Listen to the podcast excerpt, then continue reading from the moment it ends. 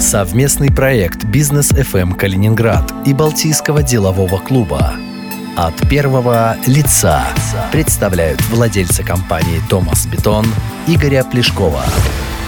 Это совместный проект радиостанции «Бизнес ФМ Калининград» и Балтийского делового клуба. В студии Антон Хоменко. И вместе со мной сегодня владелец компании «Томас Бетон» Игорь Плешков. Игорь Владимирович, здравствуйте. Добрый день, уважаемый Антон. Добрый день, уважаемые радиослушатели. Игорь Владимирович, вы э, недавно отдыхали в Турции, это сразу видно по вашему загару. Э, как там обстановка с коронавирусом? Просто сейчас закрыли, точнее приостановили авиасообщение с Турцией, хотя люди все равно туда поехали, несмотря ни на что, и многие не знают, как будут оттуда возвращаться. Вам, ну, можно сказать, повезло, вы вернулись прям незадолго до того, как это авиасообщение было прервано. Как там обстановка с коронавирусом и э, как вы считаете, напрямую ли эта приостановка именно с мерами безопасности по ковиду связано? Ну, безусловно, э, нет. Ковид к этому не имеет никакого отношения. Турция великолепно. Все, что касается отелей и вокруг отельной жизни, это трансфер, аэропорт, отели непосредственно, все меры предосторожности э, на высшем уровне. Я разговаривал с обслуживающим персоналом раз в 10 дней. Они сдают тесты на ковид. Везде только обслуживание в масках, везде санитайзеры, все э, посуда, приборы подается в одноразовой упаковке, то есть она упакована, распаковывается самим отдыхающим, полотенце, ну, не вообще, не придраться, ни одного замечания, просто все великолепно. И если мы уже затронули эту тему, касающуюся непосредственно запрета, я думаю, что я вижу здесь вообще совсем другие э, аспекты. Как бы банально не звучало, но после массового выезда отдыхающих на курорты Краснодарского края, ведь они будут возвращаться, они не будут сдавать тесты на ковид. Если мы возвращаемся из-за границы, мы обязаны сдать, то здесь никто не будет таких отдыхающих принуждать к этому. И есть такое ощущение, что как раз специалисты просчитали, что пик придется на август-сентябрь месяц. А что нас ждет в августе-сентябре месяце? Это предвыборная агитация, это выборы 19 сентября. И вот есть такое ощущение, что все это придумано для того, чтобы поднять, усилить третью волну именно к этому периоду времени и сделать выборы не трехдневными, а уже многолетними. То есть бесконечными, бессменяемыми, безрезультатными для тех, кто хочет что-то изменить. Вот э, здесь это вот у меня есть такое ощущение. А то, что пик заболеваемости в Турции, ну это миф. Ну, то есть, э, по вашим наблюдениям, ну, вы же наверняка были не только на территории отеля, где вы э, проживали, но и ходили в город, где вы жили, смотрели экскурсии, как нет, там вообще? Нет, на самом деле э, дальние экскурсии все отменены. Можно было только взять экскурсию на яхте индивидуальную. То есть все сделано для того, чтобы как можно меньше количество людей между собой пересекались. Лежаки на пляжах расставлены не на полтора метра, примерно расстояние 3 метра. Лежаков достаточно, э, всего хватает, официанты обслуживают, то есть тебе нет необходимости перемещаться лишний раз по территории отеля, с кем-то контактировать. Ты живешь в своем маленьком миру и получаешь удовольствие. Э, вот в связи с тем, что эм, ну, заграничные страны, конечно, многие, э, во многие много ездить, можно ездить, хотя, может быть, и не во многие, э, но вот второе лето подряд, второй летний сезон, который уже сейчас на носу практически, огромным спросом пользуется, пользуется внутренний туризм российский. В прошлом году было очень много туристов в Калининграде, тех, которые, ну, в ту же самую Турцию, которая была закрыта еще на тот момент на постоянной основе не поехали, приехали к нам, многие впервые. А, многие из тех, кто а, приехал сюда в качестве туриста, потом купили здесь квартиры. А, субсидируемая ипотека тому в помощь, но о ней мы еще поговорим. Вот. В этом году прогнозируется, что туристов будет еще больше, чем в прошлом. Вы вообще рады такой, такому вниманию с туристической точки зрения к Калининграду? И готов ли наш город, на ваш взгляд, вот к таким вот массовым заездам? Ну, вы знаете, бытует такое общее мнение именно от городах, э, где принимается большое количество туристов. Местные жители всегда недовольны наплывов туристов. Но я это имею в виду в основном европейские города. И мы уже видели многие примеры, когда ну, я знаю, в Барселоне там поднимался вопрос о сокращении количества туристов, потому что местным жителям некомфортно жить, когда такой большой э, наплыв туристов. Если говорить о Калининграде, мы в прошлом году не ожидали такого наплыва. Мы его получили. В конечном итоге что мы увидели? Резко выросли цены на такси. Это все ощутили сразу же. Упало качество обслуживания э, в ресторанах и других точках общепита, потому что они физически были не готовы к такому наплыву, и у нас не было такого количества кадров. Официанты, повара. То есть мы получили отток э, иммигрантов, которые работали в тех или иных отраслях, и они же работали, и э, в, в сфере обслуживания. А местных мощностей не хватило, и мы получили только отрицательный результат с точки зрения качества обслуживания. То есть мы сами не смогли получить те элементы выходного дня, к которым мы привыкли. Ну вот в этом году, наверное, будет то же самое. Ехать нам будет некуда, мы останемся все дома, плюс ко всему к нам приедут наши гости. Ну, будем толкаться на променаде.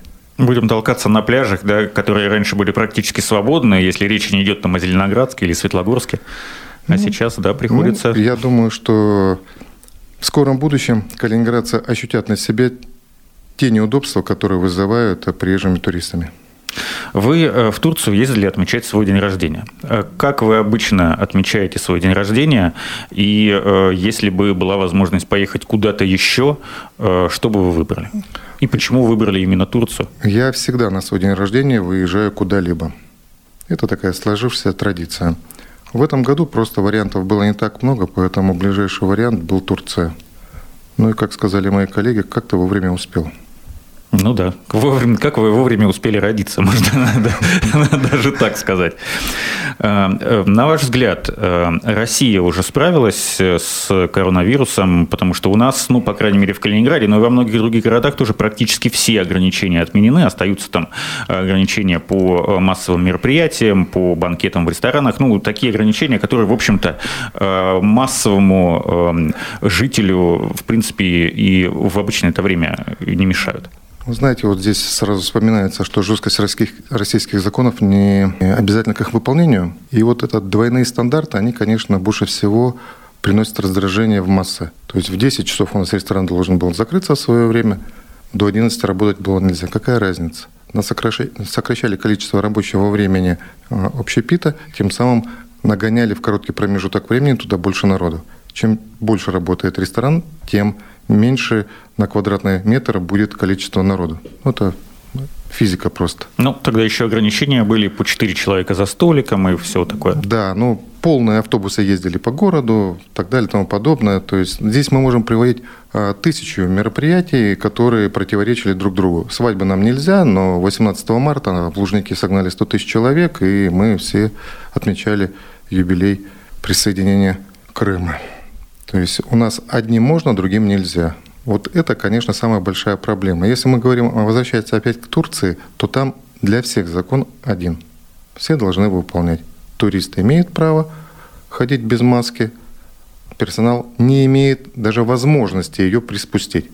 То есть принято решение, оно и всеми исполняется. У нас, к сожалению, все это очень так. И если говорить о том, что победила Россия коронавирус, ну, наверное, может быть, за счет э, прививки мы будем снижать это количество. Но за счет тех мер, которые сейчас проходят, ну, это больше имитация борьбы, чем на самом деле борьба. Надо уже в одну сторону качнуться. Либо полный локдаун, и государство берет на обеспечение свой народ, либо уже тогда не мешайте жить людям. А что касается прививок, вы сделали прививку или собираетесь сделать? Нет, не сделал, не буду делать. Как вы и ваша компания эту пандемию пережили с точки зрения бизнеса? То есть падали ли эм, обороты, э, падала ли выручка? Э, какие меры вы принимали, чтобы оптимизировать производство?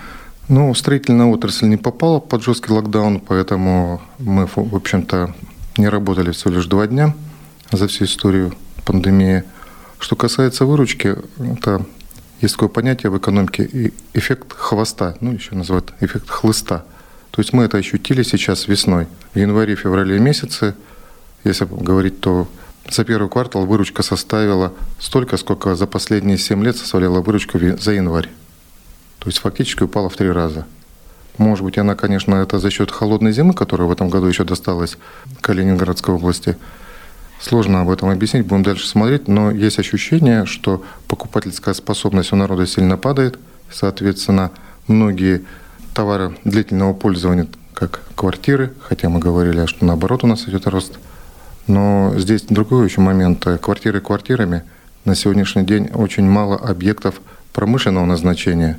У нас нет ни одной на сегодняшний день крупной стройки, которая могла бы быть драйвером роста калининградской экономики – Цены э, на жилье э, и растут, э, как мы все заметили. На ваш взгляд, с чем это связано? С тем, что, с тем, что в принципе растут цены на стройматериалы, на рабочую силу, или это такой драйвер вызвало, вызвал спрос, в том числе приезжих из других регионов, из-за субсидируемой ставки на ипотеку?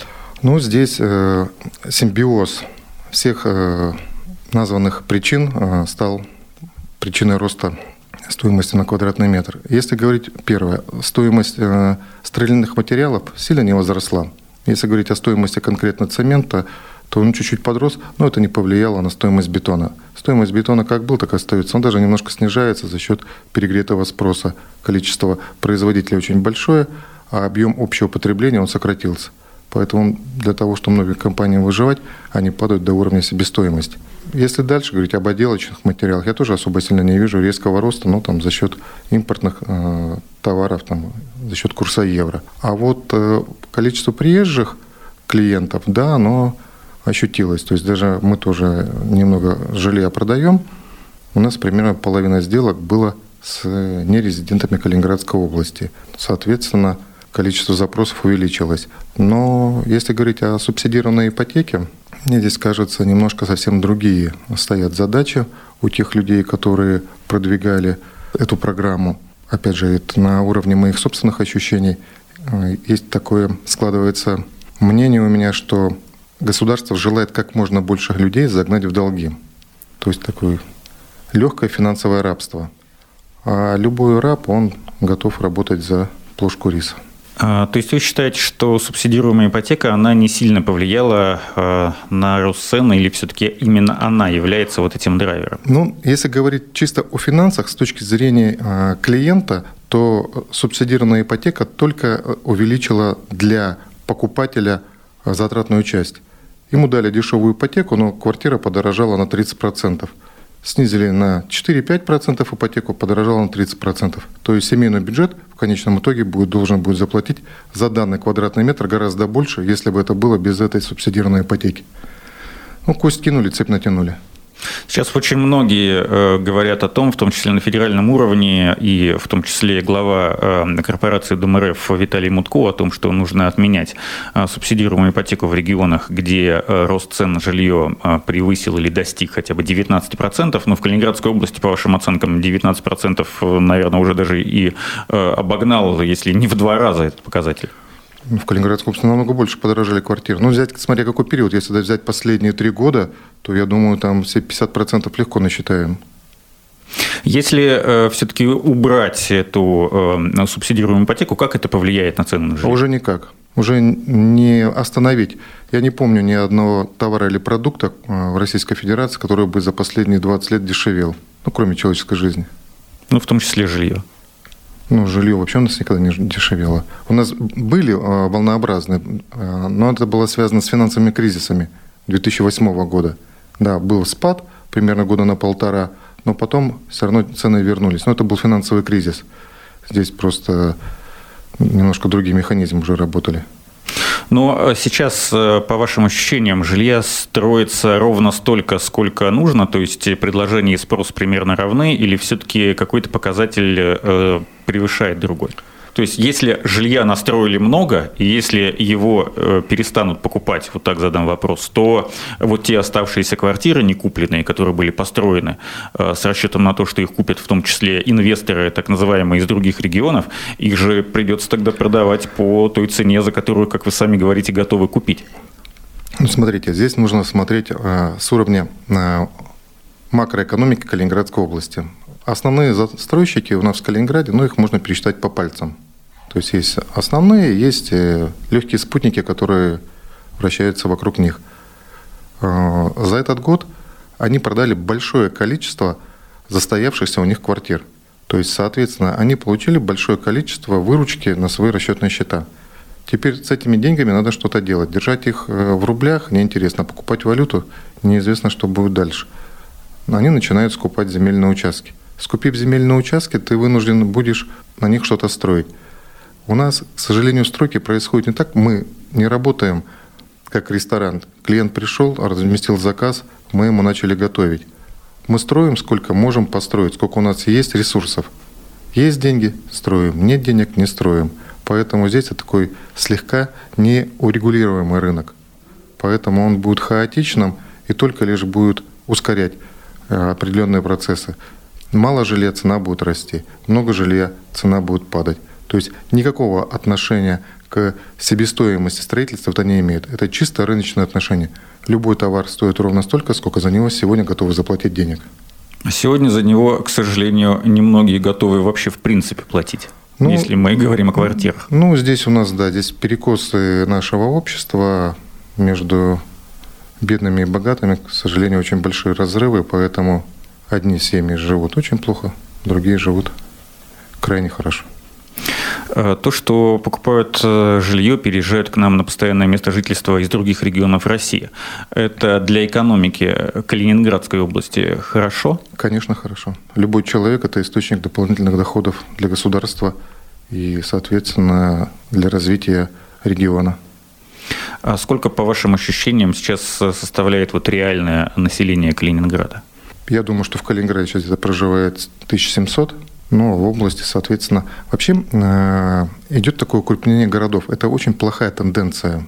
То есть у нас с городов-спутников все стремятся переехать в крупные города. Если бы приезжие ехали в Черняховск, Советск э, и в другие наши города области, это было бы вдвойне хорошо. Но они приезжают только в Калининград. Очень маленький процент людей готов жить в городах-спутниках. Поэтому будет происходить укрупнение э, городов крупных и падение э, мелких городов. Но это, к сожалению, плохо, с моей точки зрения. Хотя я знаю людей, которые наоборот создают такие условия, чтобы города, моногорода просто готовы ликвидировать.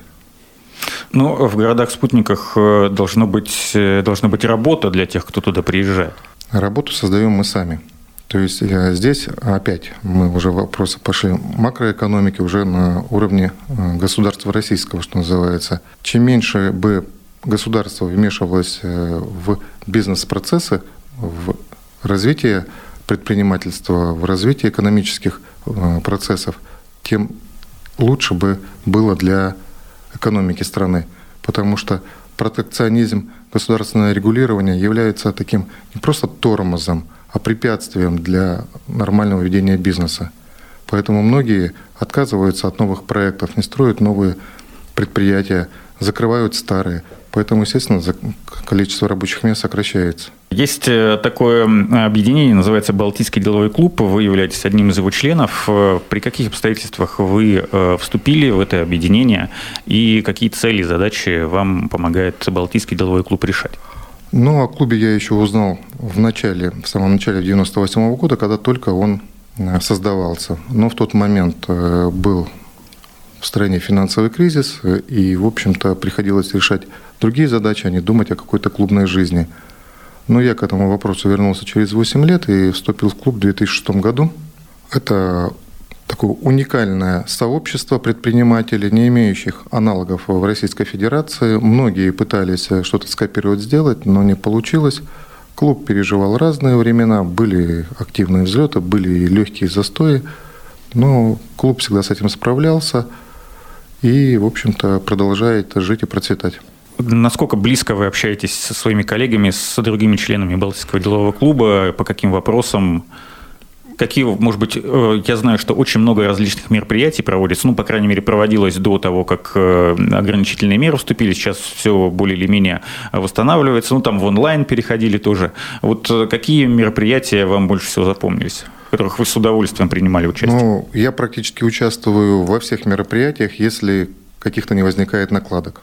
То есть в выездных мероприятиях практически там 99%, да и во всех клубные среды, клубные завтраки. То есть у нас настолько много различных программ. Во-первых, клуб уникален тем, что у него есть устав, и по этому уставу живут. Вот представьте, вот Российская Федерация стала бы жить по законам. Вот как бы мы жили? Вот для всех закон был равный бы. И мы все равны перед законом. Так и в клубе. Мы все равны перед уставом. И нет никаких особых привилегий, которые могли бы там одного члена клуба поднять перед другим. Неважно. Масштабы твоего бизнеса, неважно, какое количество у тебя сотрудников, и неважно, какое количество у тебя на расчетном счете денег. Все клубники друг перед другом равны. Это основа клуба. Сменяемость власти в клубе – это приоритетное решение клуба. Все. Один президент может быть не более двух лет. Два года от президентствовал – освободи место. Это опять постоянное обновление мнения, обновление а, каких-то решений. Плюс э, любое решение принимается только членами клуба. То есть совет может э, проработать то или иное предложение, но решение принимается только а, клубом. Президент не вправе принять ни одного самостоятельного решения, то есть он исполнительный орган. То есть надо за основу клуб брать как основу управления государством. Ну и тогда у нас будет все как в клубе. Все будет хорошо. Тогда государство тоже станет клубом, где все будут равны. Ну, наверное, так и должно быть. И, в общем-то, э, у нас, если мы почитаем нашу Конституцию, даже немножко уже поправленную, то там так написано, перед законом все равны. Спасибо большое, Игорь Владимирович. Игорь Плешков, владелец компании «Томас Бетон», был сегодня у нас в гостях. Это совместный проект радиостанции «Бизнес ФМ Калининград» и Балтийского делового клуба. Спасибо. Большое вам спасибо. Игорь Плешков, владелец компании «Томас Бетон», член Балтийского делового клуба. Интервью с Игорем Плешковым слушайте в подкасте «Бизнес FM Калининград» на сайте bfm39.ru и в разделе «Подкасты» на сайте «Клопс».